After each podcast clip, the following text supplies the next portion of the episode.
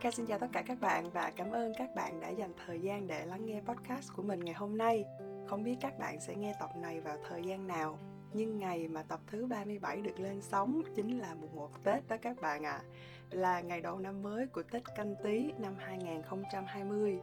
Và nhân đây Kha cũng xin gửi một lời chúc đến cá nhân bạn và gia đình của bạn một năm mới thật nhiều sức khỏe và an khang thịnh vượng và Kha tin không có một cái dịp nào có thể đặc biệt hơn ngày hôm nay để chúng mình cùng nhau ngồi xuống, suy nghĩ và vạch ra những lý tưởng sống về những điều mình muốn làm trên cái con đường phía trước.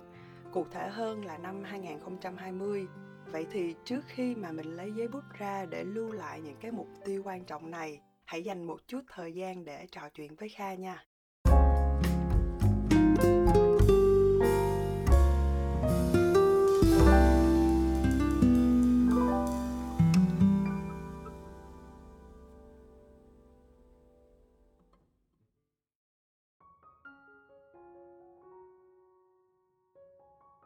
Mục tiêu năm mới không ít thì nhiều, Kha tin chắc nó đang nằm đâu đó trong đầu của các bạn rồi, đúng không nào?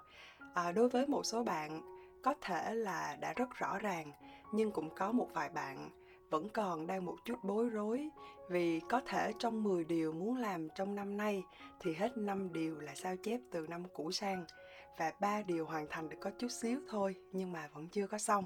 Tình trạng này Kha nghĩ cũng khá là bình thường ngay cả bản thân kha năm nào cũng mắc phải thôi. Vì lúc ngồi xuống để đặt mục tiêu thường chúng ta hay có những sai sót nhất định mà kha sẽ nêu cụ thể sau đây. À, tuy nhiên quan điểm của kha đó là dù bạn có nghe 10 cách 20 cách đặt mục tiêu mà bạn không bắt tay vào làm thì nó cũng chỉ là vô ích mà thôi. À, nói như vậy để các bạn hiểu các bạn mới chính là người quyết định được cuộc sống của chính mình nha. Rồi điều thứ nhất đó là các bạn chỉ nghĩ mà không cụ thể hóa bằng việc viết ra. Theo kha các bạn không cần một cuốn sổ thật là đẹp đâu trang trí thật là tươm tất tốn nhiều thời gian để thiết kế mà cả năm các bạn cũng không lấy ra xem lại thì cũng xem là một sự lãng phí. Nói như vậy không có nghĩa là các bạn không được phép làm như vậy. À, các bạn vẫn cứ làm nếu mà mình thích nhưng quan trọng nhất là sự cam kết cam kết với bản thân những mục tiêu mà bạn đã đặt ra. Kha khuyên các bạn, hãy viết những mục tiêu ấy ra giấy, cắt dán vào những cái vị trí trong nhà của mình, trong phòng của mình. Cụ thể là trên cánh cửa tủ lạnh nè, bên cạnh chiếc gương soi mỗi ngày để chúng ta luôn luôn được nhìn thấy và tránh đi cái trường hợp lãng quên, vô tình hay là cố ý nha. Điều thứ hai, đó là mục tiêu các bạn đặt ra quá dài hạn và các bạn khó có thể hoàn thành nó trong thời gian là một năm. Tuy nhiên, bởi vì quá dài hạn, nên năm nào mình cũng thấy có mặt trong cái danh sách mục tiêu năm mới của mình cả. Giải pháp cho lỗi sai này là các bạn nên đặt mục tiêu thật cụ thể và chia nhỏ mục tiêu dài hạn của mình ra và có những giải pháp cho các cái mục tiêu nhỏ này theo ví dụ, nếu bây giờ các bạn đã 25 tuổi, các bạn đặt mục tiêu trong năm nay phải cố gắng thật nhiều trong công việc để đến năm 30 tuổi các bạn sẽ có khoảng 1 tỷ để gửi ngân hàng tiết kiệm.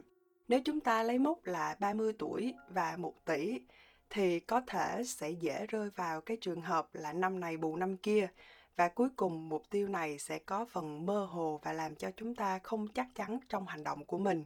Thay vì vậy, các bạn có 5 năm để để dành với số tiền 1 tỷ, hãy chia nhỏ thành 200 triệu cho một năm. Vậy mỗi năm mình phải làm gì để có cái số tiền này?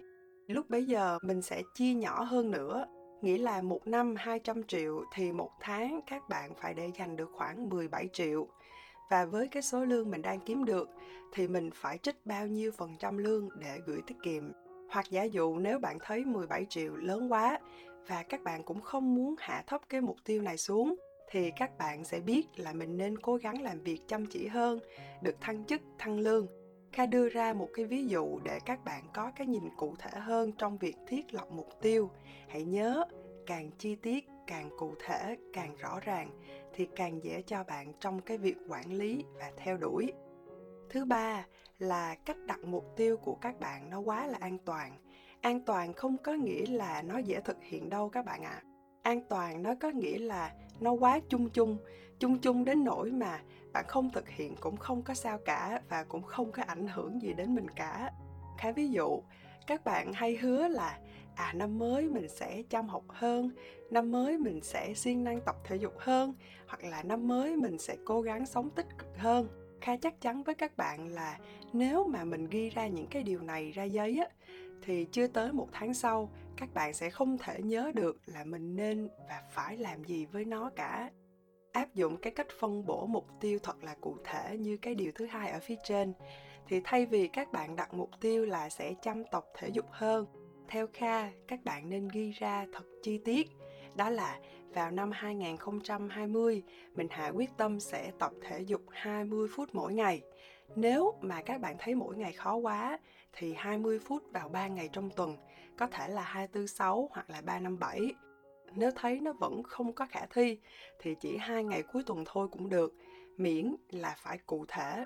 Sau đó mình sẽ chọn một cái khung giờ phù hợp, block cái khoảng thời gian này không có làm bất cứ một việc gì cả.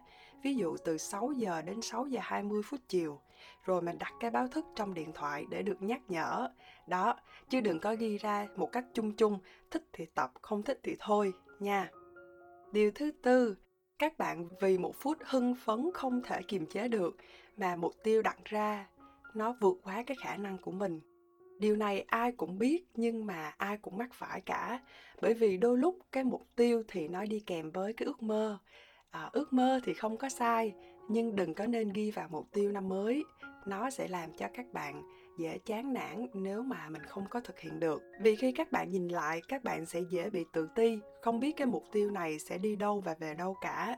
Một ví dụ cụ thể để các bạn dễ hình dung nha à, nếu bây giờ các bạn đang đi làm với mức lương là 20 triệu mỗi tháng nhưng các bạn lại ghi xuống cái mục tiêu đầy quyết tâm trong năm nay là trong năm 2020 tôi phải mua được một chiếc xe hơi.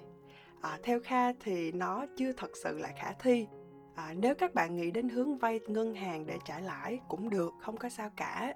Nhưng mà với cái số lương hiện tại, mua xe sẽ là chưa có phù hợp bởi vì các bạn còn có những khoản chi phí khác cho xe nữa, chưa tính đến việc trả nợ cho ngân hàng hàng tháng nha. Cái khoản chi phí cho cá nhân nè, khoản chi phí dự phòng, nếu trong trường hợp mình có bệnh tật gì đó thì 20 triệu sẽ rất khó để mà mình xoay sở tất cả mọi thứ. Đến cuối năm, nếu các bạn chưa mua được ngay bây giờ, mình đột nhiên thấy có lỗi với bản thân mình quá, rồi mình tự trách mình rất là nhiều thứ à, tệ hơn nữa là mình lại đi so sánh mình với một đứa bạn cùng hẻm cùng xóm gì đấy. Hắn mới mua một chiếc xe mới rất là dễ bị tự ti các bạn ạ à. à, nên thay vì vậy mình hãy đặt cái mục tiêu vừa tầm hơn có những cái thay đổi nhất định thì việc bạn mua được xe cũng sẽ trong tầm tay mà thôi. Và khi chúng ta biết được những cái lỗi cơ bản như trên mà chúng ta hay mắc phải trong quá trình đặt mục tiêu thì kha có thêm hai ý nhỏ sau đây cần các bạn lưu ý thứ nhất là mục tiêu mình đặt ra, làm gì thì làm, bắt buộc phải đo lường được các bạn ạ à. có nghĩa là nếu bạn muốn sống khỏe thì các bạn hãy đo lường là mình đã tự nấu ăn mấy ngày trong một tuần, mình đã tập thể dục được mấy ngày trong một tuần, hoặc là mình đã đi bộ được bao nhiêu bước trong một ngày tất cả đều phải đo lường được thì mình mới biết được mình có thành công hay không như là kpi mà các bạn giao khi được đi làm vậy thôi bây giờ các bạn áp dụng vào cái mục tiêu đặt ra của bản thân mình nha.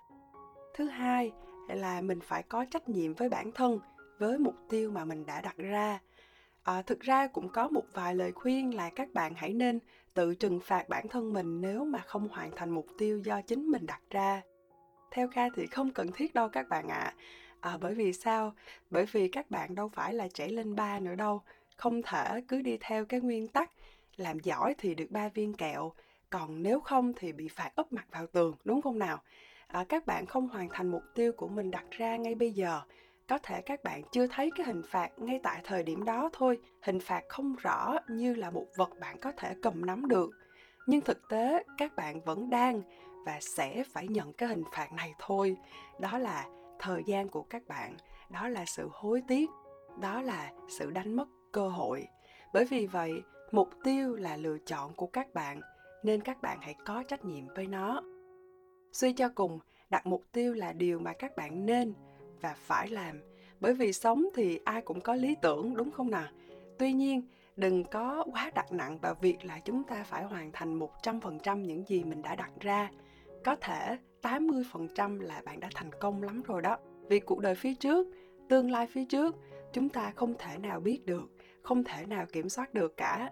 Bởi vì vậy, 20% còn lại hãy để cho cuộc sống có cơ hội tạo bất ngờ cho bạn.